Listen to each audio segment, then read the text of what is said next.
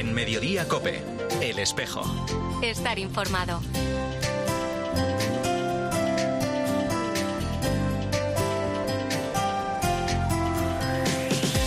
La una y 33 minutos, ¿qué tal? Buenas tardes, bienvenidos al tiempo del espejo en Mediodía Cope en este 20 de octubre. A esta hora, como cada viernes, te cuento la actualidad de la Iglesia de Madrid, el saludo de Mario Alcudia. Hoy os animo y el entregar también esta medalla y este reconocimiento, os animo a todos a asumir nuestro compromiso bautismal desde dentro, dejar que el bautismo riegue todos los rincones de nuestra vida, para desde ahí dar la caridad que Cristo nos ha dado, como lo hacen las personas que tenemos a nuestro lado, como reconocemos que lo has hecho tú, como reconocemos que se hace en la Iglesia y con un horizonte, construir la Iglesia total, porque hoy celebramos la mirada de Pedro, que es la misión de la Iglesia. Es el arzobispo de Madrid, cardenal José Cobo, durante la entrega esta semana de la Cruz Pro Ecclesia et Pontífice al teniente de hermano mayor, presidente de la Real Congregación de San Isidro de Naturales de Madrid, Luis Manuel Velasco, en la Real Colegiata de San Isidro, una distinción concedida por el Papa Francisco el pasado 7 de agosto en reconocimiento a sus largos años de trabajo, de forma especial los 32 en la directiva de la congregación. Luis Manuel se mostraba muy feliz por esta distinción, decía incluso sentirse abrumado por las muestras de afecto recibidas durante estos días. Es verdad que pasada la sorpresa, no puedo ocultar que porque te ataca la vanidad, sentí emoción y orgullo de poder recibir en vida este reconocimiento a muchos años de esfuerzo y dedicación. Siempre he considerado que los católicos, por nuestra condición de bautizados, hemos de pues comprometernos y es obligado servir a la Iglesia, cada cual según sus posibilidades y capacidades. Y por eso yo desde muy joven he estado disponible para desarrollar de forma desinteresada cuanto me han ido pidiendo o ha ido surgiendo, tanto en tareas institucionales como asociativas. Pues eh, nuestra enhorabuena para Luis Manuel Velasco, claro que sí, un reconocimiento muy merecido con ese trabajo siempre constante en favor del culto de nuestro patrón San Isidro y su esposa Santa María de la Cabeza. Ahora a la una y 35 minutos lo que hacemos es hablar de otros asuntos de la actualidad de esta iglesia de Madrid en este espejo en mediodía cope en este tercer viernes de octubre.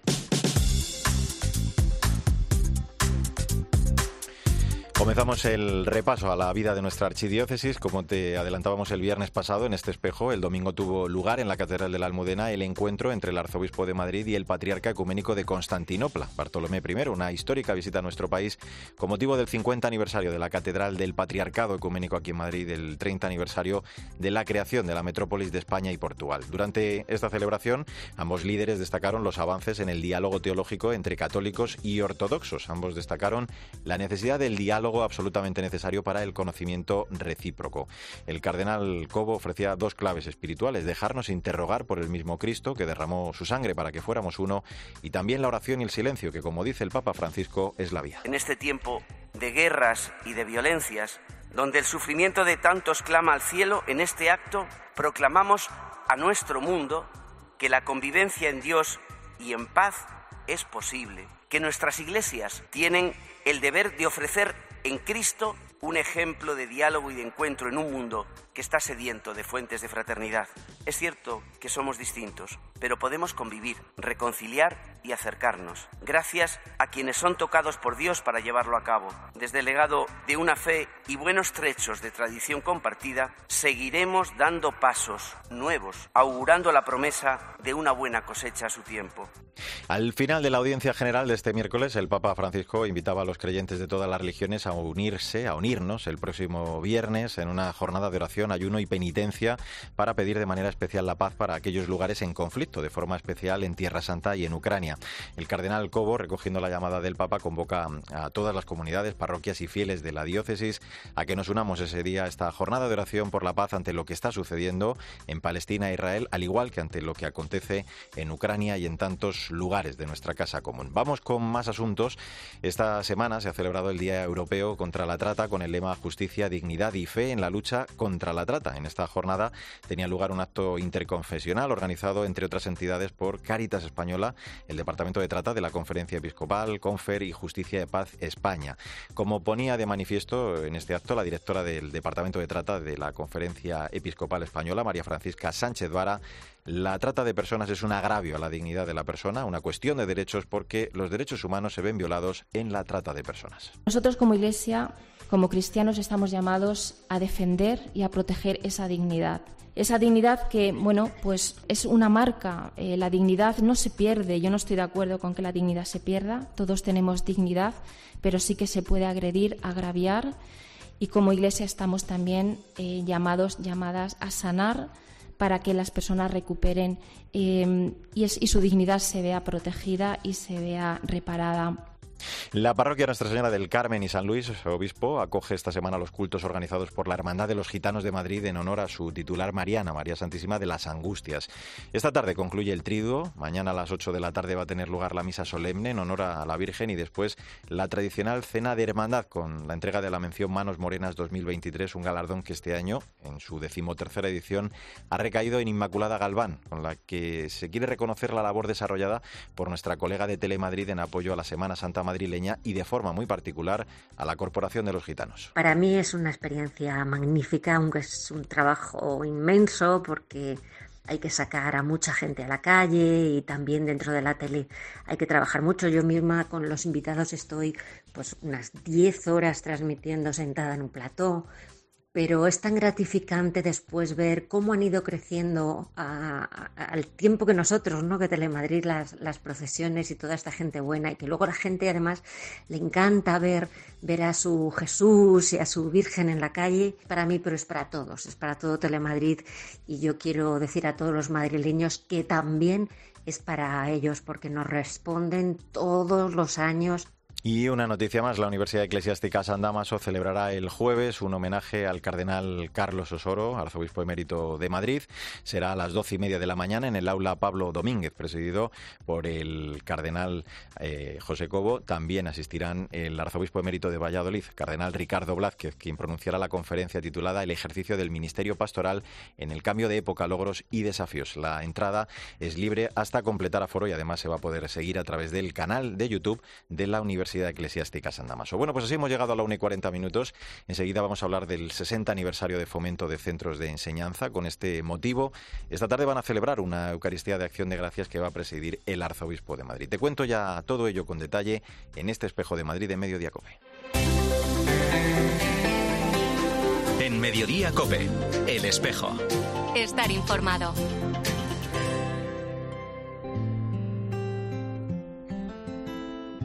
Hecho tantas preguntas intentando entender.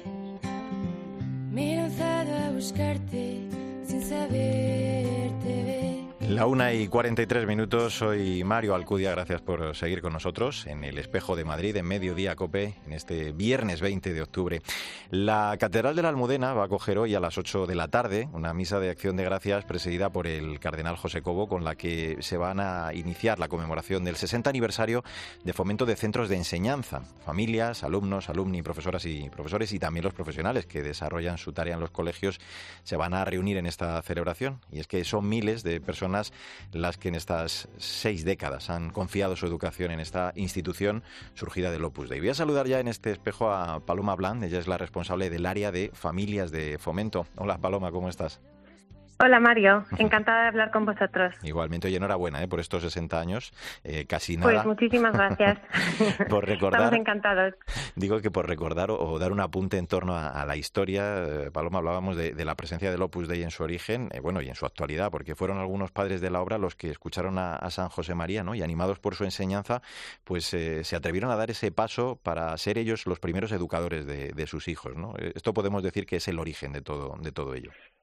Exactamente, eh, animados por las enseñanzas del fundador del Opus Dei, que tenía mucha ilusión en crear unos colegios donde pudiéramos acompañar y ayudar a las familias, pues fueron ellos mismos eh, pues animando a otros padres a que en cada ciudad, eh, hasta en 11 comunidades autónomas, fueran creando estos colegios. Y la verdad es que nacieron por pura iniciativa de los padres y eso hace que ahora también los padres estén súper presentes en nuestros colegios y las familias estén súper implicadas. Mm. Son 60 años, eh, sin duda eh, han consolidado, podemos decir, uno de los eh, grupos educativos más importantes de nuestro país, ¿no? Porque hemos pasado de aquellos, creo, primero cinco colegios a, a 35 colegios ya. Tú hablabas de 11 comunidades autónomas, más de 23.000 alumnos, en fin, son datos pues muy importantes, ¿no? Sí, empezamos en Alzair, en Córdoba, eh, con 108 alumnos. Empezaron el primer año y ahora tenemos, pues eso, 25.000 mm, alumnas y alumnos en nuestros 35 colegios. Eh, son colegios que además luego han tenido su continuidad en el ámbito académico posterior, el universitario, porque siguiendo esta misma bueno pues filosofía, ¿no? Eh, me refiero al Centro Universitario Villanueva, o sea que también estáis en el ámbito superior de enseñanza. Sí, porque bueno, nosotros siempre hemos querido acompañar a las familias en todo lo posible, en todo el tiempo posible. Entonces tenemos los Kids Garden que les ayudan en infantil, les acompañamos también en esa etapa. También tenemos la etapa de infantil en los colegios luego durante los colegios y, y bueno, desde muy el principio nos dimos cuenta también de que teníamos que acompañarles en la, en la edad universitaria y así surgió pues la Universidad Villanueva. Vamos a hablar de esos eh, tres sólidos principios que estuvieron ya en el origen, eh, bueno, pero que siguen siendo, vamos, la, raíz y el motor de, todo el proyecto, ¿no? Esa columna vertebral, la identidad cristiana, la educación personalizada, la excelencia educativa, todo eso cómo se, combina en los centros, eh, Paloma, pues para ser esa seña de identidad, ¿no? Como, como estamos contando. Pues mira, efectivamente, son nuestros principios. Es verdad que también hablamos mucho de la educación en valores, que es casi un cuarto que tenemos ahora súper ya eh, trabajado en los colegios. Pero bueno, fíjate, te diría que la manera de desarrollarlo es gracias a la implicación de las familias, que es espectacular desde el primer día que fueron ellas las que iniciaron los colegios y sigue siendo ahora y también el compromiso de los profesores, que es que lo demuestran cada día. Esto, esto hace que estos tres principios sigan vigentes eh, en cada colegio, en cada aula, día a día. Y la verdad es que, fíjate que yo soy antigua alumna de tres colegios de fomento. Eh, yo viví en Madrid, en Sevilla y en Asturias. Y pues todo lo traumático que puede ser para un niño cambiar de ciudad y cambiar de colegio, a mí me, me acompañó muchísimo el, ir siempre a un colegio de fomento porque es que no notaba el cambio, me sentía siempre como en casa. Es verdad que cambiaba de, de alumnas y de, profesores, pero, pero siempre me sentía en casa. Yo creo que eso es por esto, ¿no? Porque en todos los colegios estas señas de identidad se tienen muy presentes. Eh, decimos que tú eres la responsable del área de, familias, eh, hablando de, ese colegio con ese origen con los padres, ¿no? Como el, motor, como esos primeros educadores, como decía el, fundador, ¿no? del proyecto educativo, eh, por lo que se vive también en las casas, con la implicación de las familias. surgieron desde el principio también, Paloma, las asociaciones de padres, los cursos de orientación familiar. Mm, intuyo que con gran peso, por tanto, en los colegios vuestros, ¿no? Que, que, organizáis incluso hasta un congreso educativo, creo, cada cierto tiempo, ¿no? Sí, sí, sí. Lo celebramos cada dos años y es impresionante porque cada vez quiere, quiere venir más gente. El último ya ha sido de 1.300 personas y vamos a más. Porque es verdad que ahora mismo los padres necesitan mucha ayuda en la formación para educar a sus hijos y en estos congresos se les saca muchísimo partido en ese sentido. Pero bueno, eh, es verdad que las familias, eh, bueno, fíjate, en los colegios se crearon, o sea, el primer colegio se creó en el 63 y en el 67 ya tuvimos la primera, el primer congresito o asamblea de padres. Es decir, que desde el principio, pues los matrimonios también que tenían un poquito más de tiempo y más ganas de ayudar, pues, pues se fueron estructurando para poder ayudar unos padres a otros padres, que al final es lo que nos dijo Juan Pablo II en la Carta a las Familias en el 94, la solidaridad de unas familias con otras familias y esto se ha desarrollado en nuestros colegios desde siempre. Mm. Te hago una última. Decía que con la misa de hoy, y empezáis como debéis, que es dando gracias por estos 60 años en, la catedral a las 8 de la tarde, pero decía que es el, primero de una serie de actos para conmemorar ¿no? estos 60 años eh, de vida. Me imagino que, que, tendréis muchas cosas programadas ¿no? para a lo largo de este curso. Efectivamente, en nuestra misa de acción de gracias eh, queríamos que fuera nuestro primer evento porque para nosotros es el más importante. Además, tenemos mucha necesidad de dar las gracias pues a todos aquellos primeros padres educadores que montaron este lío maravilloso y luego también a todas las personas que han trabajado en los colegios, a las familias que han eh, pues nos han confiado la educación de sus hijos, que para ellos es lo más eh, valioso pero luego, pues tenemos eh, en todos los colegios, en los 35, todos los eventos que se vayan desarrollando este año van a estar enmarcados en la celebración del 60 aniversario. Cada uno de ellos también, cuando vaya cumpliendo sus 60, irán haciendo sus eh, actos más específicos. Y luego en marzo pues tendremos también un acto bastante bonito para nuestros alumni, que ya son 90.000, que además nos impresiona ver porque ahora muchísimos de ellos vuelven ya a nuestros colegios como padres y queremos también dedicarles a ellos eh, un, evento importante en este 60 aniversario. Qué bueno, pues hay que celebrarlo por todo lo alto, claro que sí. La identidad cristiana, la educación personalizada, la calidad educativa y también pues lo que estábamos hablando, la atención a cada alumno y a cada familia que caracterizan este proyecto educativo de fomento, 60 años ya de fomento de centros de de enseñanza esta misma tarde, a las 8, esa misa de acción de gracias presidida por el Cardenal Arzobispo de Madrid. Eh, Paloma Blan, responsable del área de familias de fomento, lo dicho, enhorabuena y que lo celebréis como merece eh, estas seis pues décadas. Muchísimas gracias y gracias por celebrarlo con nosotros. Un abrazo. Pues así hemos llegado a la 1 y 51 minutos, recta final de este espejo de Madrid de Mediodía Cope en este 13 de octubre. Pues eh, vamos a seguir hablando en este caso del Domingo Mundial de las Misiones, el DOMUN, una de las jornadas eclesiales eh, más arraigadas desde el punto de vista eclesial y social. España, como se nos ha recordado esta semana, sigue siendo el segundo país que más aporta esta jornada. Este año el lema elegido para su celebración es Corazones fervientes, pies en camino, que nos recuerda esa escena que Jesús resucitado se hace presente ante los desanimados discípulos de Maús y les remueve el corazón. Voy a presentarte a uno de esos ejemplos de, los misioneros eh, todoterreno, como es el del padre Saturnino Pasero. El padre Satu es el padre que me ha educado desde que soy niña. Él es muy bueno. Muchas gracias por lo que ha hecho el Calalé. Cuando llegué a Benín sin saber nada, pues encontrar a Satu fue un regalo. Es alguien enamorado de la misión, alguien que ha dado su vida en estas tierras de África, sobre todo en Benín, que se ha esforzado hasta la última gota de, su sudor por, estar con esta gente, por darse. Para mí ha sido un ejemplo y, una escuela. Ha sido un padre bueno. Pues así le recordaban en el programa Últimas Preguntas de Televisión Española algunas de las personas que han estado con él a lo largo de los eh, 37 años que ha estado como misionero en la Sociedad de Misiones Africanas en Benín. Eh, ahora, eh, después de estas cuatro décadas de experiencia, pues eh, todo ello lo integra en su parroquia en Entrevías. Saturnino, ¿cómo estás? Gracias por atender la llamada de este espejo. Muy buenas tardes. Buenas ¿Qué tardes. tal? Encantado de saludarte. Oye, por contar a grandes rasgos tu, tu, historia y enorme vocación a la misión, Satur, dices que nació cuando te formabas para ser sacerdote aquí en el seminario de Madrid. Creo que hubo una visita que os hizo el obispo de Burundi que fue clave, ¿no?, para determinar eh, tu llamada a la misión. Sí, sí, ahí fue ya el despertar.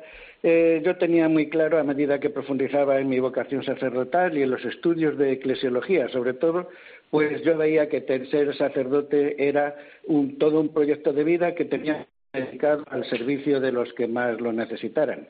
Uh -huh. Y mira por dónde vino ese, ese obispo de Burundi que nos habló un poco de todas las necesidades que tenían allí y, y que muchos, todos los que tenían intención de irse de misiones se iban a América Latina y a África no iba nadie. Es que un reto más grande todavía se puso delante. Claro. Oye, hablemos de, del muy acertado lema de este año, ese corazones fervientes, pies en camino, porque eso es lo que hacéis vosotros, los que os habéis dedicado o se dedican a la misión, ¿no? El responder con generosidad a la llamada del Señor, pues fiándoos plenamente de Él. Yo me imagino que, que este eh, lema que se emplea este año, eh, ese corazón ardiente, también esos pies ardientes, tú los has sentido en cada uno de esos días en Benín, ¿no? Hombre, eso claro, eso es fundamental eh, porque lo que no puedes dar, lo que no tienes. Eso está claro. Y lo nuestro, el salir de tu tierra, y no sales así sin nada, sales con el Evangelio, y sales con, el, con Jesús, y si no lo tienes en el fondo de tu corazón, si no forma parte integrante de tu ser, es difícil que lo puedas dar. Y ese, al tenerlo a medida que te vas metiendo en él, te vas eh, lo vas haciendo tuyo y lo vas sintiendo en tu corazón como un fuego ardiente, hmm. pues eso no te hace quedarte quieto, te hace ponerte en camino. Claro. Eh, nos recuerda el Papa eh, que hay que dejar de mirarse a sí mismo, ¿no? El, el vencer los egoísmos, los miedos para ser discípulo misionero. Esto, eh, viendo tu vida, la verdad que lo tenemos claro, ¿no? Me encantaría que nos contaras, lo escuchaba en estos días, te escuchaba una entrevista, cómo esa primera evangelización, una de las cosas que más admiraban, creo, allí del cristianismo en Benín, es que te decían era el perdón y el amor, ¿no? Sí, sí, eso era, eh, porque a, veces cuando llegamos allí en el 83 a una zona al norte del Benín, en una zona donde no había una presencia misionera, y, pero había gente, individuos que querían eh, conocer el camino de Jesús y nos hacían ir a sus pueblos, a sus sitios, a sus familias, para que anunciáramos la palabra de Dios. Rezábamos juntos, escuchábamos la palabra de Dios juntos, y pasando, para, la cosa era de hacer pasar de un grupo de amiguetes hmm. a una comunidad cristiana. Claro. Y cuando les preguntabas, ¿por qué quieres ser cristiano? Y te decían, porque el camino de Jesús es el camino del amor y del perdón. Hmm. Y eso es bueno para nosotros. Qué y bueno. nos hace crecer. Qué bueno. E, en todos los sitios donde has estado has ido descubriendo ¿no? cómo la evangelización es una obra del, Espíritu Santo. Al comienzo, lo contabas, eran pocas personas cuando llegabais allí y poco a poco, bueno, pues fueron creciendo en número. Todo eso, eh, Satur, también demuestra que la mejor forma de dar testimonio del Señor es compartir, ¿no? Como tú has hecho la vida con ellos, tu esfuerzo, y ellos a la vez, pues el descubrir que lo que te llevaba hasta allí era, era el Señor, ¿no? El, el que todos pudieran conocerle. Sí, sí, es el, es el testimonio de la vida diaria. Es el sentir que está con la mejor gente del mundo, en el mejor sitio del mundo eh, en ese momento. Entonces tú eres un, uno más y por eso todos los esfuerzos de, integración en el mundo cultural, en el universo cultural donde el Evangelio va a ser anunciado, pues eso es algo importante. Por eso el aprendizaje de la lengua, la inserción en, la cultura, en su manera de concebir el mundo y de, situarse en él, que es todo el, sistema cultural. Mm. Pues eh, no es posible encontrar verdaderamente a Jesús resucitado sin sentirse impulsados eh, por el deseo de comunicarlo a todos. El domingo vamos a recordar a todos los que precisamente hacen eso en este día del Domum, corazones fervientes, pies en camino, el lema de esta jornada, pues para dar también gracias a Dios por el regalo, el don que son ellos, eh, la vida de estos misioneros, entre ellos la de nuestro invitado a lo largo de estos casi 40 años en Benín, ahora ya aquí en Madrid como sacerdote en Entrevías. Satur, un abrazo muy fuerte y feliz día del Domum. Muchas gracias y feliz día del Domum para. Pues ahora Pilar García Muñiz eh, sigue Mediodía Cope contándote más historias y toda la información de este viernes, de este 20 de octubre. Nosotros volvemos eh, con la actualidad de la Iglesia de Madrid en siete días. En nombre de todo el equipo, Sandra Madrid, eh, Alejandro Cobo, recibe el saludo de Mario Alcudia. Que te vaya bien.